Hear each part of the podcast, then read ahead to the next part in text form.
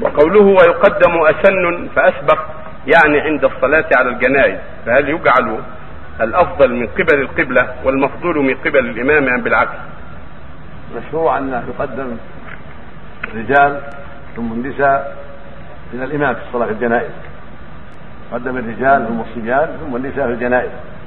هكذا جاءت النصوص. من غير نظر للسن ولا غيره. يقدم اولا الرجال ثم يقدم الصبيان ثم النساء. يكون جهة الكعبة جهة القبلة.